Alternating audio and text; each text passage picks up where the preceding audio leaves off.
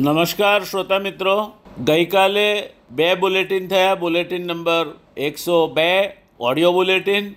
Bulletin number એકસો ત્રણ એ Facebook live અને આજે મે છવ્વીસ બે હજાર વીસ અને મંગળવાર બુલેટિન નંબર એકસો ચાર. ગઈકાલે આપણે ચર્ચા કરી, દોસ્તો, અમદાવાદ શહેરના મેલ ઉદ્યોગ અને એની સ્થાપના અને અમદાવાદ કઈ રીતે મિલ ઉદ્યોગ થકી સમૃદ્ધ બન્યું, રોજગારીનું કેન્દ્ર બન્યું અને વેપાર ધંધાનું કેન્દ્ર બન્યું? આજે વાત કરવી છે મિલ ઉદ્યોગનો પાયો નાખનાર. અને એ દીર્ઘદ્રષ્ટિ થકી અમદાવાદમાં પહેલી મિલ સ્થાપનાર રાવ બહાદુર, રણછોડલાલ, છોટાલાલ ઉર્ફે રણછોડલાલ રેટિયાવાળાની.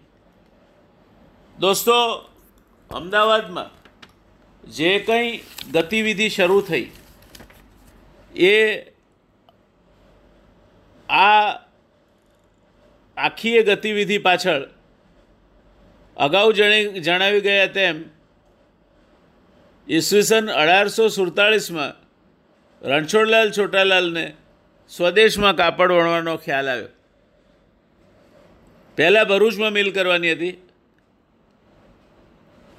એના અંદાજો બનાવ્યા. પણ અઢારસો ને એકાવનમાં શેઠ કાવસજી દાવરે મુંબઈમાં મિલ સ્થાપી અને એ અઢારસો ને છપ્પનમાં ચાલુ થઈ. એટલે આ મિલની પ્રગતિ જોઈને અમદાવાદમાં મિલ ઉદ્યોગનો મજબૂત પાયો નાખનાર રણછોડલાલે અઢારસો ઓગણસાઠમાં અમદાવાદ સ્પિનિંગ એન્ડ વિવિંગ મિલની સ્થાપના કરી. આ માટે એમણે પચીસો ત્રાકો આડતિયા અને હિન્દના દાદા દાદાભાઈ નવરોજજી મારફતે મંગાવી. અમદાવાદની આ પહેલી મિલના સાચા ખંભાતથી દરિયા માર્ગે આવ્યા.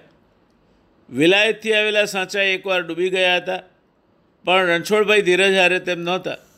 અને એ રીતે અઢારસો ને એકસઠમાં અમદાવાદમાં મિલની શરૂઆત થઈ. અઢારસો એકસઠમાં અમદાવાદમાં પહેલી મિલની શરૂઆત થઈ અને એ શરૂઆત કરનાર અમદાવાદમાં કાપડ ઉદ્યોગની મિલનો પાયો નાખનાર લાલ રાય બહાદુર કાપડ ઉદ્યોગનો પાયો નાખનાર રાવ, રાયબહાદુર રણછોડલાલ, છોટાલાલ રેઠિયાવાળા આગળ જતાં અઢારસો સડસઠમાં રાયખડમાં બેચરદાસ લશ્કરીએ બીજી મિલ કરી અને પછી મિલોની સંખ્યા વધતી જ ચાલી. આજે આપણે વાત કરવી છે અમદાવાદની આ જાહો જલાલીનો પાયો જેણે નાખ્યો. એ અમદાવાદના મિલ ઉદ્યોગના આદ્ય સ્થાપક રણછોડલાલ રેઠિયાવાળા અંગે. સંસ્કૃતમાં એક શ્લોક છે, અમંત્રમ અક્ષર નાસ્તિ. એટલે કે કોઈ અક્ષર એવો નથી કે જેમાં મંત્ર ના સમાયેલો હોય. અમંત્રમ અક્ષર નાસ્તિ નાસ્તિ મૂલમ અનૌષધમ. વનસ્પતિનું કોઈ મૂળ એવું નથી કે જેમાં ઔષધીય ગુણો ના હોય. અયોગ્યમ પુરુષ નાસ્તિ. કોઈ પુરુષ અયોગ્ય નથી. વાલિયામાંથી વાલ્મીકી બની શકે. એનામાં બંને ગુણો છુપાયેલા છે. એટલે અયોગ્યમ પુરુષ નાસ્તિ, યોજકા સત્ર દુર્લભા, એને એ રસ્તે ચડાવનાર મળવો એ મુશ્કેલ છે. એવું પણ કહેવાયું છે કે શતમ જાય તે વીર, સહસ્ત્રેષુ ચ પંડિત, દાતા દસ સહસ્ત્રેષુ, દ્રષ્ટા જાય તે વા દ્રષ્ટા એટલે વિઝનરી, દ્રષ્ટિવંત માણસ. એ કદાચ જન્મે યુગો પર્યંત કે ના પણ જન્મે.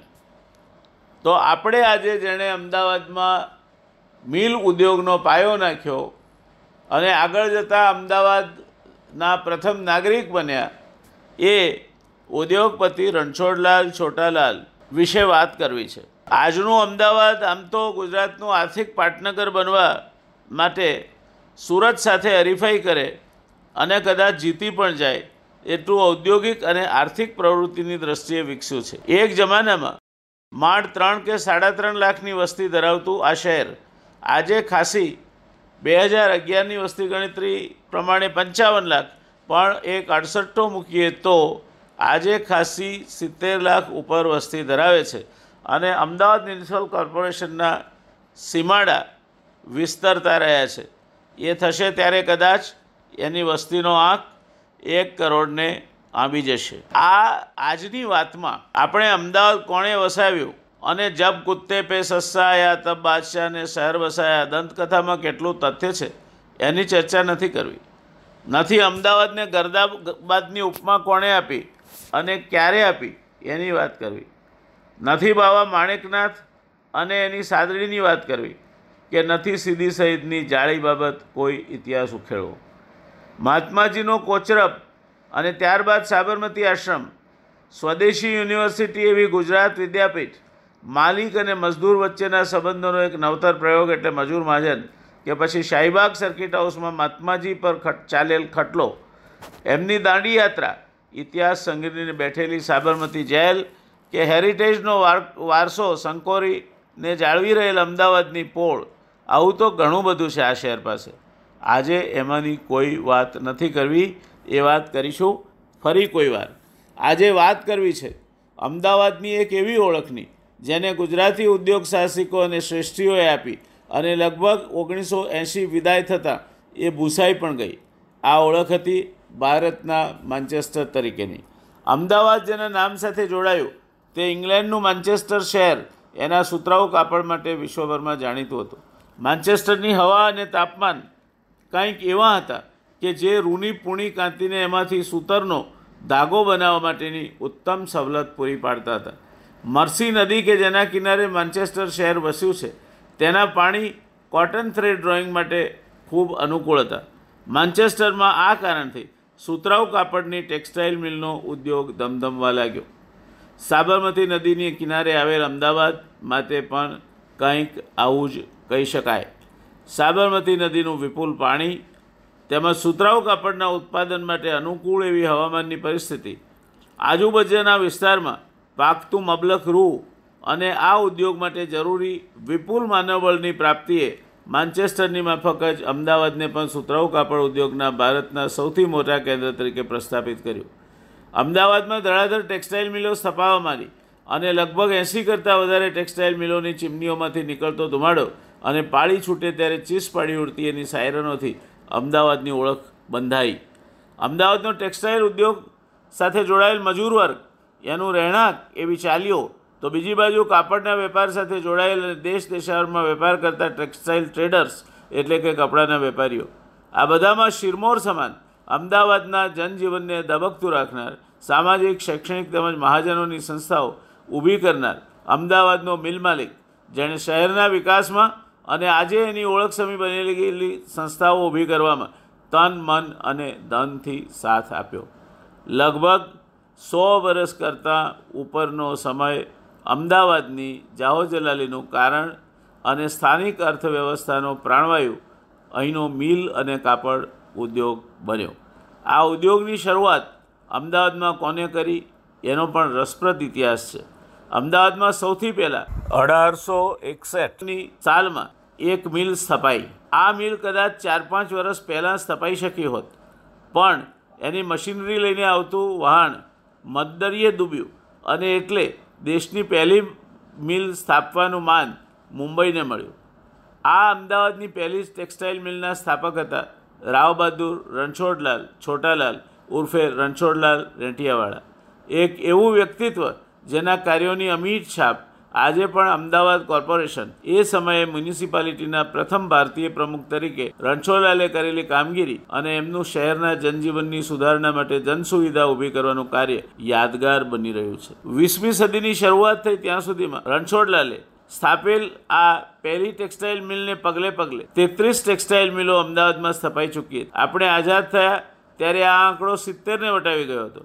અમદાવાદની ટેક્સટાઇલ મિલના કાળા ડિબાંગ ધુમાડાઓ ઓગતી ચીમનીઓ અમદાવાદની ઓળખ બની ચૂકી હતી. અમદાવાદને મળી ચૂક્યો હતો માન્ચેસ્ટર ઓફ ઇન્ડિયાનો ઇલકાબ. અમદાવાદમાં પ્રથમ ટેક્સટાઇલ મિલના સ્થાપક રાવ બહાદુર રણછોડલાલ ચોટાલાલના સંસ્મરણોનું પુસ્તક એસ એમ એડવર્સ નામના નિવૃત્ત આઈસીએસ એટલે કે ઇન્ડિયન સિવિલ સર્વિસીસના અધિકારીએ લખેલું છે, જે અમદાવાદ ટેક્સટાઇલ મિલ્સ એસોસિએશન દ્વારા પ્રસિદ્ધ થયું છે. આ પુસ્તકની એની પ્રસ્તાવના લખતા શેઠ ચીનુભાઈ ચિમનભાઈ લખે છે કે સો વર્ષ પહેલાંના આ કાળખંડની નિપજ એવા રા બહાદુર રણછોડલાલ છોટાલાલ ઓગણીસ ચાર અઢારસો ત્રેવીસથી પચીસ દસ અઢારસો અઠ્ઠાણુંનો કાળખંડ જન્મ્યા અને વિદાય થયા. ત્યાર સુધીનો એમના અસ્તિત્વથી ભરી દેનાર એક વિશાળ વ્યક્તિત્વ હતું. તેઓ એક એવી કોમમાંથી આવતા હતા જેની મૂળભૂત વૃત્તિ અને પ્રણાલિકાઓ સરકારી નોકરી કરવાની હતી. ગુજરાતની સાઠોદરા નગર નાગર જ્ઞાતિ જેમાં દયારામ છોટમ દયારામ, છોટમ, વ્રજલાલ શાસ્ત્રી, હરિલાલ ધ્રુવ, કેશવલાલ ધ્રુવ, મણિલાલ દ્વિવેદી મસ્ત કવિ બાલાશંકર કંથારિયા નર્મદા શંકર મહેતા, રત્નમણિરાવ જોટે, મલયાનિલ, યશોધર મહેતા, હરિપ્રસાદ શાસ્ત્રી જેવા સાહિત્ય અને વિદ્યાના ક્ષેત્રમાં નોંધપાત્ર પ્રદાન કરનારા તેમજ બ્રિટિશ હકુમતમાં ને તેની પહેલાં અને પછીના રજવાડાઓમાં રાજકારભારમાં દિવાનપદ સુધીના ઉચ્ચ હોદ્દા પ્રાપ્ત કરી જનારા મહાનુભાવોના પૂર્વજ રણછોડલાલ હતા. જેમને ભાલે કાપડ મિલ ઉદ્યોગ અને વેપારના ક્ષેત્રમાં ગુજરાતમાં પહેલ કરી સિદ્ધિ મેળવવાનું શ્રેય લખાયેલું છે. મૂળ તો ગુજરાતના નાગરો શ્વેત હુણોની માફક મધ્ય એશિયાના મેદાનોમાંથી ઈસવીસનની પાંચમી સદી કે છઠ્ઠી સદીમાં ભારતમાં આવ્યા. ગુર્જરોના પુરોહિતો, મેવાડના ગુહિલોત કે સિસોદિયાનો પૂર્વજ, વડનગર, આનંદપુરનો નાગર બ્રાહ્મણ હોવાનું ડૉક્ટર ડેરા ભંડારકરનું મંતવ્ય છે. તેઓની તેરમી સદીમાં વડનગરના નાગર કુટુંબોને વડોદરા રાજ્યના સાઠોદ ગામમાં વસાવવામાં આવ્યા. તેમના વંશજો તે સાઠોદરા નાગરોના છ પ્રકારો કે સમૂહોમાં એક સાઠોદરા નાગર. રણછોડલાલના જન્મ બાબતમાં પણ એવું કહેવાય છે કે તેમનો જન્મ માતા પિતાની પાછલી અવસ્થામાં ગિરનારની યાત્રા દરમિયાન એક તપસ્વીના આશીર્વાદને કારણે થયો હતો. આજે પણ ગિરનાર હિમાલય કરતાં જૂનો પર્વત છે દોસ્તો. રણછોડલાલના દાદી પાટણમાં સતી થયેલા અને ચિતા પર ચડતી વખતે પોતાના દીકરા છોટાલાલને કહેલું કે તારી સાત પેઢી જાહો જલાલી ભોગવશે. આ વાતને આગળ વધારતા શ્રી યશોધરભાઈ મહેતા એમના પુસ્તક એ રણછોડલાલ અને બીજા નાટકોના પાના નંબર બે અને ત્રણસો બાવન પર નોંધે છે કે કે ગિરનારના તપસ્વીએ છોટાલાલ બક્ષીને, એટલે કે રણછોડલાલ ના પિતાને આશીર્વાદ આપેલા. રાવ બહાદુર રણછોડલાલ છોટાલાલના સંસ્મરણો અંગેના તેમના પુસ્તક memoir of Rao Bahadur Ranchhodlal Chhotalal CIE ના સંકલન કરતા એસ એમ એડવર્ડ્સ લખે છે કે છોટાલાલ અને તેમના પત્ની વિખ્યાત ગિરનાર પર્વતની યાત્રાએ ગયા હતા. દરિયાની સપાટીથી પાંત્રીસો ફૂટ ઊંચા અને જૂનાગઢથી પૂર્વમાં લગભગ દસ માઇલ આવેલા આ પર્વતની યાત્રા દરમિયાન તેઓ પોતાનો રસ્તો ભૂલ્યા અને એવી જગ્યાએ પહોંચ્યા કે જ્યાં એક સાધુએ આ ભૂખ્યા તરસ્યા જીવોને થોડા કંદમૂળ અને પાણી આપ્યું. રાત પડી ગઈ હતી એટલે પોતાની સાથે રહેવા માટેની સંમતિ પણ આપી. આ સાધુએ એવી અગમવાણી કરી કે છોટાલાલને એવું પુત્રરત્ન પ્રાપ્ત થશે જેના સત્કર્મોની સુવાસ ચારે તરફ ફેલાશે. બીજા દિવસે સવારે આ બધા પાટણ જવા નીકળ્યા. રસ્તામાં ડાકોરજીના દર્શન કરવા ગયા, જ્યાં ચૈત્ર સંવત અઢારસો ઓગણ્યાએંશીની અમાવ્યાસ્યાની ઓગણત્રીસ એપ્રિલ અઢારસો ત્રેવીસના દિવસે છોટાલાલના પત્નીએ પુત્રને જન્મ આપ્યો. દીકરો ડાકોરમાં જન્મે એટલે રણછોડરાયની કૃપા એમ સમજી આ પુત્રનું નામ રણછોડલાલ પાડવામાં આવ્યું. અઢારસો અઠ્યાવીસ સુધી છોટાલાલે પાટણમાં નિવાસ કર્યો અને રણછોડલાલ જ્યારે છ વર્ષની ઉંમરના હતા ત્યારે ગાયકવાડી રાજ્યના બ્રિટિશ હકુમતે કબજે લીધેલા અમરેલી ખાતે લશ્કરના પગાર અધિકારી એટલે કે બક્ષી તરીકે તેમની નિમણૂક થઈ. આ વ્યવસ્થા એપ્રિલ અઢારસો બત્રીસ સુધી ચાલી. દરમિયાનમાં છોટાલાલે અમદાવાદમાં દેસાઈની પોળમાં મકાન ખરીદ્યું. અઢારસો એકતાળીસ બાદ તેઓ વડોદરા જઈને સ્થાયી થયા. રણછોડલાલનું બાળપણ કોઈ ખાસ ઘટનાઓ વગરનું વીત્યું. મોટી ઉંમરે પ્રાપ્ત થયેલ એકનો એક દીકરો હોવાને કારણે એમની કાળજી જરા વધારે પડતી લેવાતી હતી. એમને બહાર રમવા જવા દેવા માટેની પણ મનાઈ હતી અને એમના ભાઈબંધ દોસ્તારોને ઘરમાં બોલાવીને જ રમવું પડતું હતું. રણછોડલાલના શિક્ષણની શરૂઆત અમરેલીની એક ખાનગી સ્કૂલમાં છ વર્ષની ઉંમરે થઈ. ત્યારબાદ અમદાવાદમાં તુળજારામ માસ્તરની નિશાળમાં ગુજરાતી અને ગુજરાતી સાહિત્યનો અભ્યાસ તો કર્યો જ પણ એમના પિતાની દોરવણી હેઠળ પર્શિયન ભાષા પણ ભણ્યા. એમની સારી પ્રગતિ જોઈને તેમના પિતાએ શરૂઆતમાં મુનશી બાપુભાઈ નામના નાગર સદગૃહસ્થ અને ત્યારબાદ મૌલવી ફૈઝુદ્દીન, જે બંને પર્શિયનના વિદ્વાનો હતા, તેમની પાસે આ જ્ઞાન અપાવ્યું.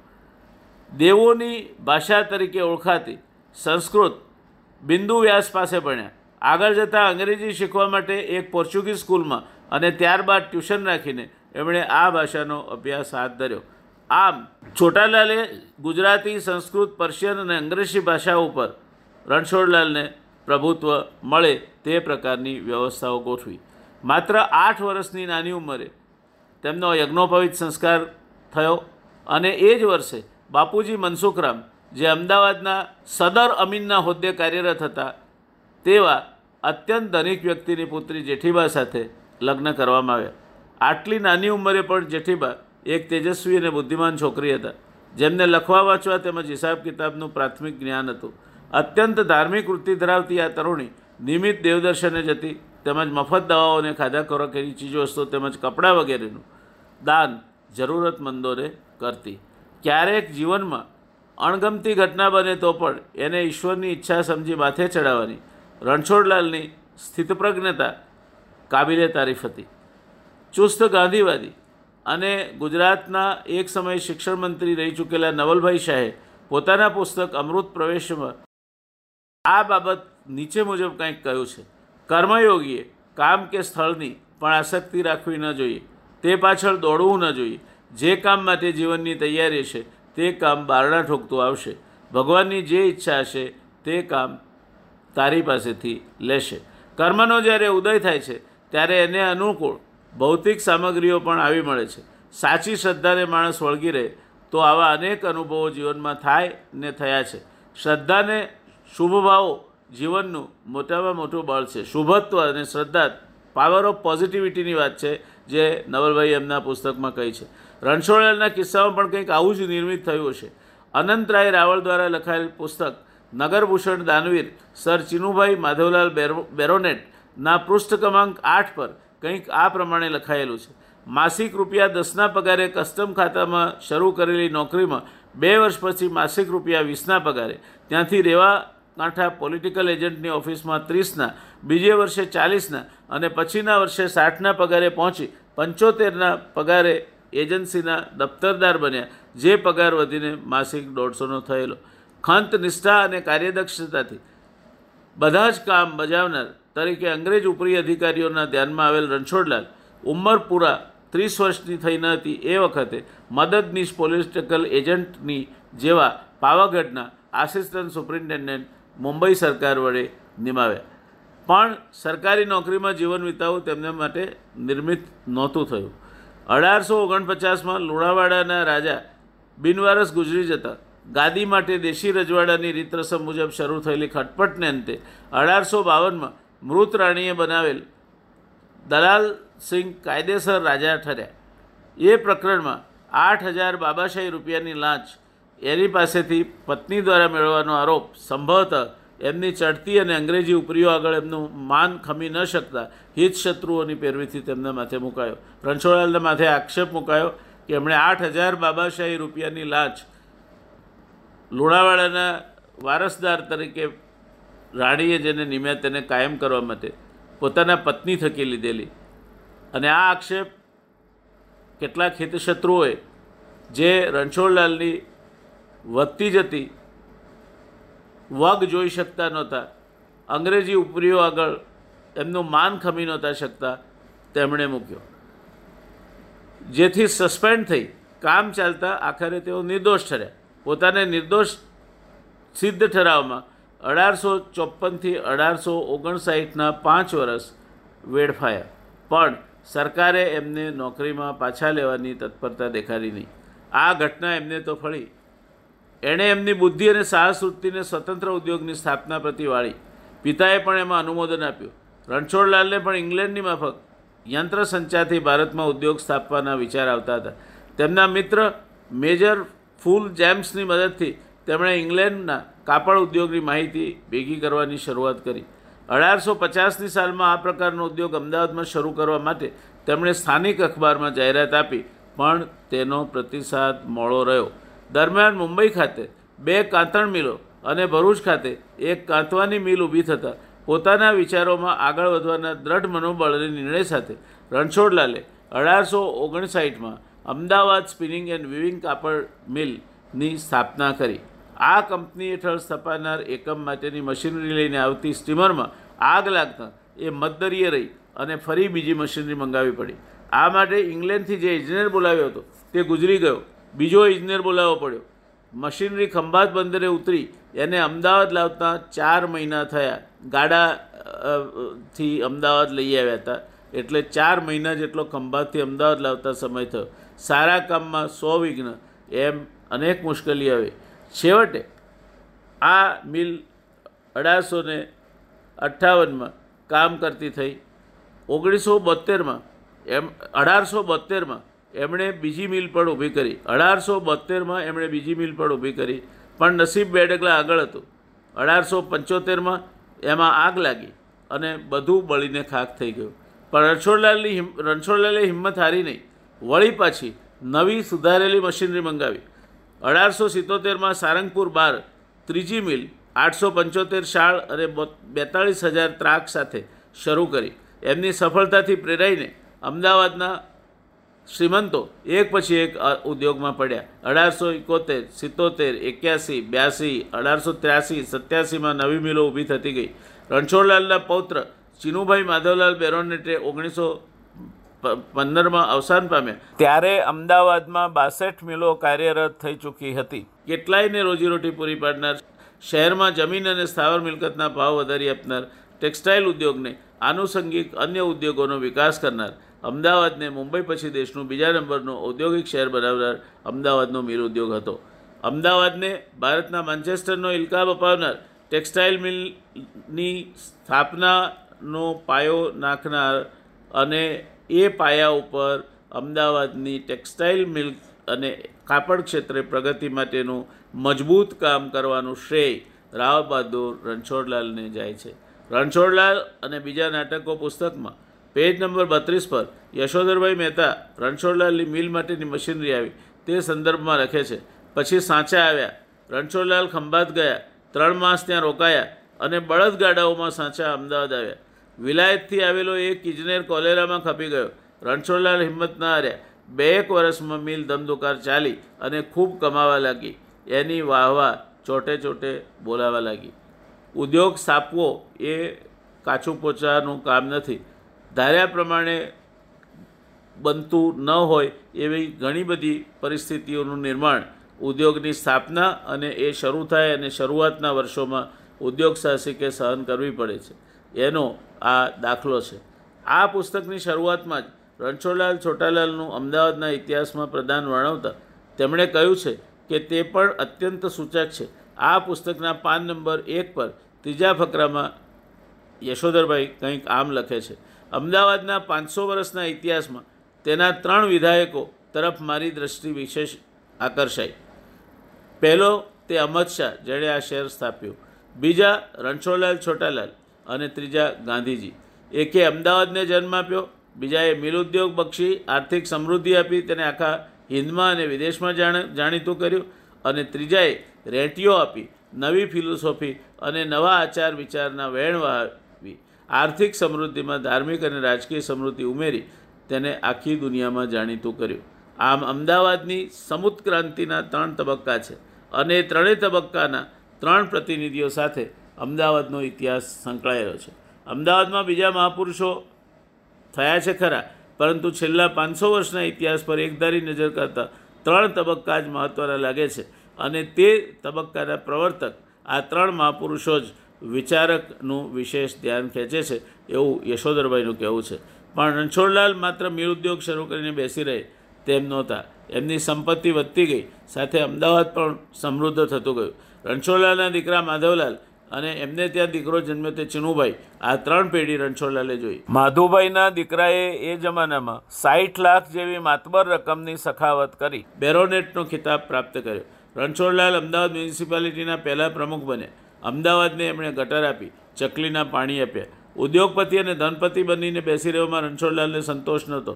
એટલે વેપાર વણંજની દુનિયામાં રહીને પણ એમણે જાહેર જીવન અપનાવ્યું. લોકમતની વિરુદ્ધ જઈ એમણે અમદાવાદમાંથી ગંદકી દૂર કરવા માટે ગટર આપી વોટર વર્ક્સ આપ્યું. પ્રબળ વિરોધ છતાં આ કામ ઉપાડ્યું. મ્યુનિસિપાલિટીના પ્રથમ પ્રમુખ તરીકે પોતાની અમિટ છાપ રણછોડલાલે અમદાવાદ પર છોડી. મુંબઈ રાજ્યની ધારાસભામાં પણ ગયા. જે કર્યું તે પૂરા ખંત અને પ્રતિબદ્ધતા સાથે કર્યું. આ દરમિયાન કંઈક અંશે એમનું શરીર ઘસાયું. પેશવાઓનું અંધાધૂંધીવાળું શાસન પૂરું થયું અને અઢારસો અઢારની સાલમાં અમદાવાદ બ્રિટિશ હકુમત હેઠળ આવ્યું. કાયદો વ્યવસ્થામાં મોટો સુધારો થયો. આ શહેરમાં થઈને પસાર થતો અને ઘોઘા બંદરેથી નિકાસ થતો અફીણ અને કાશ્મીરી શાલ જેવી વસ્તુઓનો વેપાર ફરી ધમધમવા લાગ્યો. આની સીધી અસર ગુજરાતના દરિયાકાંઠે આવેલા ઘોઘા બંદરની કામગીરી પર થઈ. શહેરના વેપાર ધંધાને સલામતી અને રક્ષણ મળી રહે તે હેતુથી શહેરના કિલ્લાની ખંડેર દિવાલોનું સમારકામ કરાવવાનું નક્કી થયું. મિસ્ટર બોરોડેલીના નેતૃત્વ હેઠળ અમદાવાદની પ્રજાએ the city wall restoration fund શહેરની દિવાલોની મરમ્મત અને પુનઃસ્થાપના માટેનું ભંડોળ ઊભું કરવાનો નિર્ણય કર્યો. જુઓ, સરકાર નથી આપતી.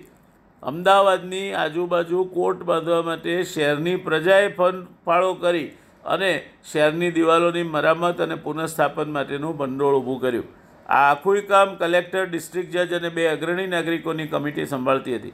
ઈસવીસન અઢારસો બત્રીસમાં શહેરની ચારે બાજુની દિવાલ આ લોકફાળાથી સમારકામ કરીને પૂરી તૈયાર કરી દેવામાં આવી. પોતે આપેલા નાણાંનો સદુપયોગ થયો છે. એ જોઈને લોકોએ શહેરના વિકાસ માટે દર વર્ષે ફાળો આપવાનું નક્કી કર્યું. આ માટે એક વહીવટી કમિટીની રચના થઈ, જેનું કામ લગભગ મ્યુનિસિપાલિટી જેવું હતું. ચૌદ જાન્યુઆરી અઢારસો પંચોતેરના રોજ અમદાવાદ શહેરને બોમ્બે મ્યુનિસિપલ એક્ટ અઢારસો બાવન હેઠળ સર્વસંમતિથી લાવવામાં આવ્યું. ઓગણીસ નવેમ્બર અઢારસો ચુંવોતેરના દિવસે Bombay municipal act six of અઢારસો તોતેર અમલમાં આવ્યો. લોર્ડ રીગનના શાસનમાં સ્થાનિક સ્વરાજની સંસ્થાઓએ એમના વિસ્તારના વહીવટમાં સિટી મ્યુનિસિપાલિટીનો દરજ્જો આપવામાં આવ્યો. આથી પહેલી જાન્યુઆરી અઢારસો પંચ્યાસીના દિવસે મ્યુનિસિપલ બોર્ડની પુનઃરચના થઈ. પહેલીવાર આ બોર્ડમાં દાખલ થવા ચૂંટણીની પ્રથા અમલમાં મૂકવામાં આવી. કુલ ત્રીસની સભ્ય સંખ્યામાંથી દસ સભ્યો હોદ્દાની રૂએ આવતા, બાર સભ્યો પ્રજાએ ચૂંટવાના હતા અને આઠ મુંબઈ સરકાર દ્વારા રીમવાના હતા. અત્યાર સુધી બોર્ડના પ્રમુખ કલેક્ટર રહેતા. તેને બદલે હવે આ બોર્ડના પ્રમુખ બિનસરકારી સભ્યોમાંથી રહે તેવું નક્કી કરવામાં આવ્યું. અઢારસો નેવ્યાસીમાં આ પરિસ્થિતિમાં થોડો બદલાવ આવ્યો. કુલ ત્રીસ સભ્યોમાંથી ચૌદ કરવેરા ભરનારમાંથી, ત્રીસ સભ્યોમાંથી ચૌદ કરવેરા ભરનારમાંથી, બે શિક્ષિત અને પ્રોફેશનલ વર્ગમાંથી અને પ્રેસિડેન્ટ સમેત ચૌદ સરકાર દ્વારા નિમણૂક આપવામાં આવે તેવું નિર્ણિત થયું. છેલ્લે અઢારસો ચોરાણુંમાં બોર્ડની કુલ સભ્ય સંખ્યા વધીને તેત્રીસ અને સરકાર દ્વારા નિમણૂક પામનાર સભ્ય સંખ્યા સત્તર કરવામાં આવી. રણછોડલાલની મ્યુનિસિપલ કારકિર્દીનો પ્રારંભ મુંબઈ સરકારના નોમિની તરીકે અઢારસો ને અડસઠમાં થયો. એટલે કે ખાસા પચીસ વર્ષ સુધી સળંગ એમણે મ્યુનિસિપલ બોર્ડ ઉપર સેવાઓ આપી. શહેરના વિકાસ અને જનસુવિધા અંગેનું માળખું કેવું હોવું જોઈએ તે અંગેની પોતાની સમજ મજબૂત પાયા પર સ્થાપિત કરી. જન સુખાકારીના સેનિટરી અને જાહેર આરોગ્યના કામોમાં એમની વિશેષ રુચિ હતી. પોતે કયું મશીન કેવી રીતે ચાલે છે તેમજ અમદાવાદમાં વાસ્તવિક જીવન પદ્ધતિ શું છે તે અંગેનું ઊંડું જ્ઞાન ધરાવતા હતા. પંદર આ પચીસ વર્ષના આ સળંગ અને પ્રત્યક્ષ અનુભવની ચરમસીમા જેવા અઢારસો ત્યાસીમાં મુંબઈ સરકારે જે ફર્નાન્ડીઝની જગ્યાએ રણછોડલાલ છોટાલાલની મ્યુનિસિપલ બોર્ડમાં અત્યાર સુધીની કામગીરી ધ્યાને લઈ મ્યુનિસિપાલિટીના ચેરમેન તરીકે નિમણૂક કરી. એ સમયે અમદાવાદની છાપ ગંદા ગોબરા શહેર તરીકેની હતી. રોગોનું પ્રમાણ વ્યાપક હતું. મુંબઈ પ્રેસિડેન્સીમાં અમદાવાદનો મૃત્યુદર ખૂબ ઊંચો હતો. અમદાવાદનો મૃત્યુદર ઓગણપચાસ હતો, જે મુંબઈ પ્રેસિડેન્સીમાં બીજા નંબરનો સૌથી ઊંચો આંક હતો. કોલેરા અને મરડો જેવા રોગો લગભગ દર વર્ષે ફાટી નીકળતા. સેંકડો લોકો આ રોગચાળામાં મૃત્યુ પામતા. ગીચોગીચ રહેઠાણ પૂરતી ડ્રેનેજ સુવિધાનો અભાવ, પીવા માટે શુદ્ધ પાણીનો અભાવ અને રહેણાંકના વિસ્તારોમાં જ અત્યંત જોખમી કહેવાય એ પ્રકારની વ્યાપારી પદ્ધતિઓનું અસ્તિત્વ અને લગભગ નગરોળ સરકારી તંત્ર અમદાવાદને દોજક બનાવતા હતા. ખાળકૂવાનું પાણી જમીનમાં ઊંડે ઉતરી ભૂગર્ભ જળ અને કૂવાના પાણીને પ્રદૂષિત કરતું. ગંદા પાણીના ખાબોચિયા ઠેર ઠેર ભરાતા. મળમૂત્ર તેમજ અન્ય કચરાના નિકાલ માટે લગભગ નહીવત વ્યવસ્થા હતી. આ બધી ગંદકી સાબરમતી નદીમાં ઠલવાય એટલે તેનું પાણી પણ પ્રદૂષિત બનતું. આને કારણે અમદાવાદ વ્યાપક ગંદકી સમનું સામ્રાજ્ય સંગરતું શહેર બન્યું. રણછોડલાલના હાથમાં પહેલીવાર વહીવટ આવ્યો એટલે એમણે ખૂબ જહેમત લઈને આ પ્રશ્નોના કાયમી ઉકાલ માટે પ્રયાસો પ્રયાસો આદર્યા. ડ્રેનેજ તેમજ પીવાના પાણી માટેની યોજનાઓ બનાવી. અત્યંત વિરોધ વચ્ચે પણ મક્કમ રહી પોતાના કામમાં આગળ વધ્યા. એમના વિરોધીઓએ ગેરસમજ ફેલાવવાના પ્રયાસો અને મીડિયામાં આવતી આ બધી બાબતોને કારણે રણછોડલાલ વિરુદ્ધ એક જબરજસ્ત જનાનંદર ઊભું થયું. શુદ્ધ પાણી અને ડ્રેનેજ વ્યવસ્થાના કાયદા સમજાવવા માટે રણછોડલાલે જાતે ઘણી બધી જાહેર મિટિંગોમાં જઈ અને વાત મૂકી. પોતાની યોજના વિરુદ્ધ જે કંઈ કહેવાય તે અત્યંત ધીરજપૂર્વક સાંભળવાનું અને હકીકતોને સારે પોતાની વાતમાં રહેલ સાર સમજાવવાનો તેઓ પ્રયત્ન કરતા. ટંકશાળ ખાતે આવી એક મિટિંગમાં, જેમાં દરેક વર્ગમાંથી મોટી સંખ્યામાં ઉશ્કેરાયેલા લોકો હાજર હતા રણછોડલાલ મિટિંગમાં ગયા એટલે લોકોએ હુરિયો બોલાવી, એમનું સ્વાગત કર્યું. આમ છતાં એમણે સ્વસ્થ ચિત્તે પોતાની વાત રજૂ કરી, ગેરસમજ નિવારવા પ્રયત્ન કર્યો. ઉશ્કેરાયેલી ભીડે રણછોડલાલના ઉપર ગંદકી ફેંકી પથ્થરમારો કર્યો. ઘોડેસ્વાર પોલીસે તેમને બચાવીને ઘર સુધી પહોંચતા કર્યા. સમાજના કથિત ઉપલા વર્ગે પણ અમદાવાદમાં નળ અને ગટર આવે તેનો વિરોધ કર્યો. છતાં રણછોડલાલ પોતાના નિર્ણયમાં અડગ રહે. અને અમદાવાદ મ્યુનિસિપાલિટીમાં ડ્રેનેજ તેમજ નળથી પાણી આપવાની વ્યવસ્થાનો જડબે સલાક પાયો નખાયો. દલપતરામને કહીને તેમણે આ નવી સુવિધાના લાભ વિશે કવિતા લખાવી. આ કવિતા દરેક મિટિંગમાં બોલવામાં આવતી. આ ઉપરાંત તેમણે લંડનથી હેલ્થ મટીરિયલ મંગાવ્યું અને શહેરના જાણીતા ડૉક્ટરોને તેની તરફેણમાં બોલવા કહ્યું. છેવટે લોકો માન્યા અને શહેરમાં નવી શરૂઆત થઈ જેની નોંધ લંડનની સેનેટરી કોન્ફરન્સમાં લેવામાં આવી. રણછોડલાલના અથાગ પરિશ્રમે અમદાવાદને સ્વચ્છતા બક્ષી. જેના ફળ સ્વરૂપ તેની નોંધ લંડનની સેનિટરી કોન્ફરન્સમાં પણ લેવાઈ. ફ્લોરેન્સ નાઇન્ટિંગેલ આધુનિક નર્સિંગ સ્વચ્છતા અને સફાઈનો પાયો નાખનાર બ્રિટિશ સેવામૂર્તિ હતા. આખી દુનિયા તેમને લેડી વિથ લેમ્પ તરીકે ઓળખે છે.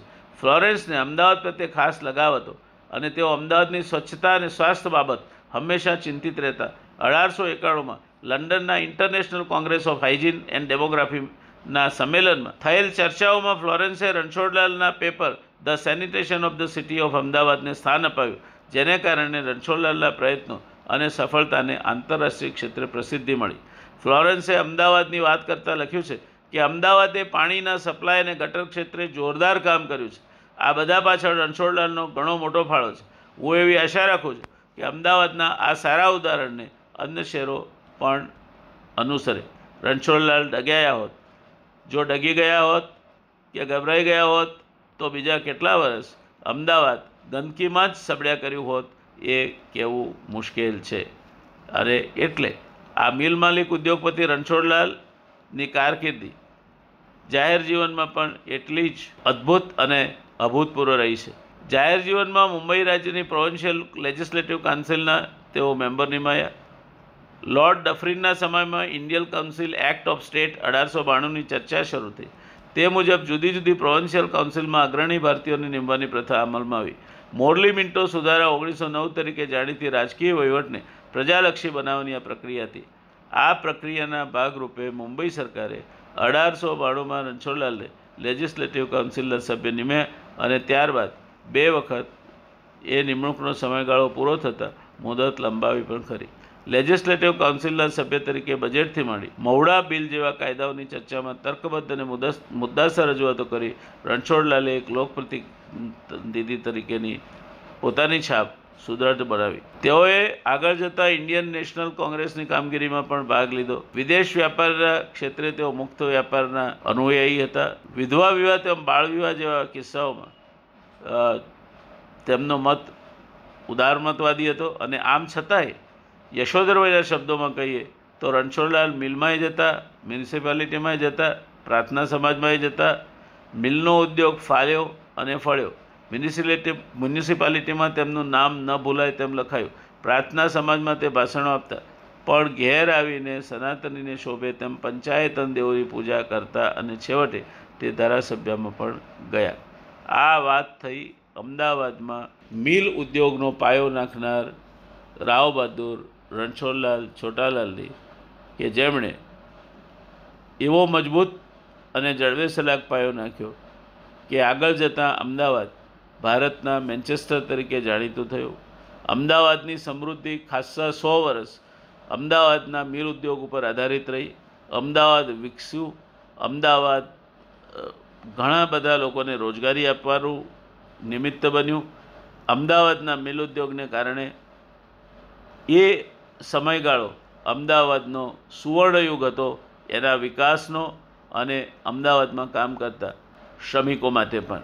અમદાવાદની મિલમાં રોકાણ કરનાર શેઠિયાઓ માટે પણ. એક અદ્ભુત સમય, એક અદ્ભુત કાળખંડ.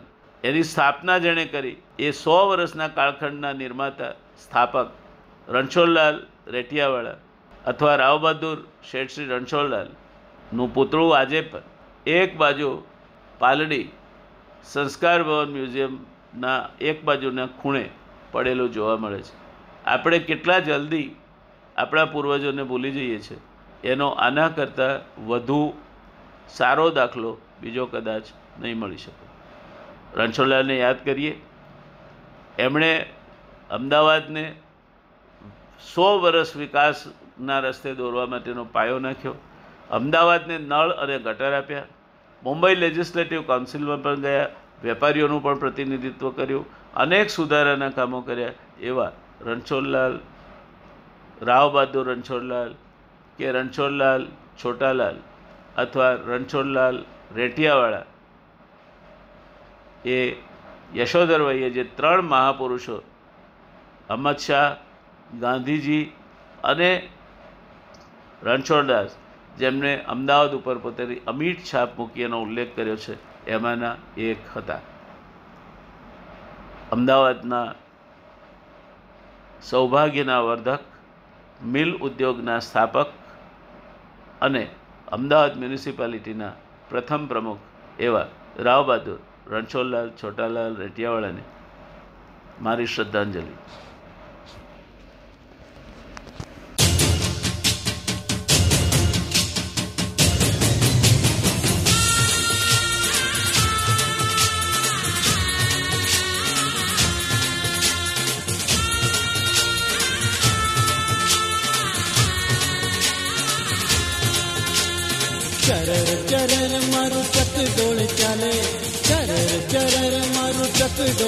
ચાલે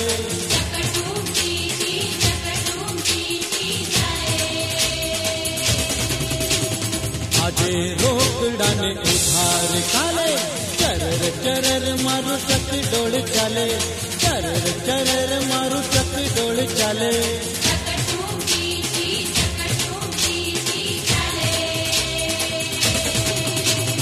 આજે રોકડાને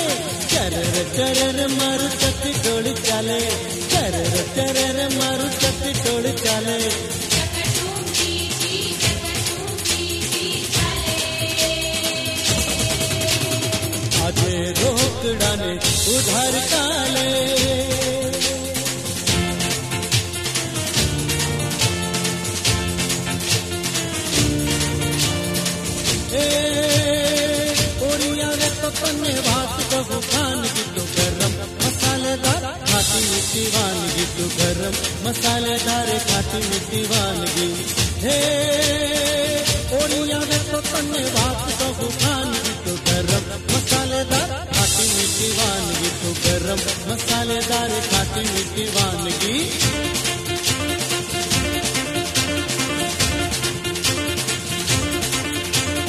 વાળ તારા ખંભાથી સૂતર પેણી ગાલ તારા સુરતની ઘારી હે રાજકોટના એ પેંડા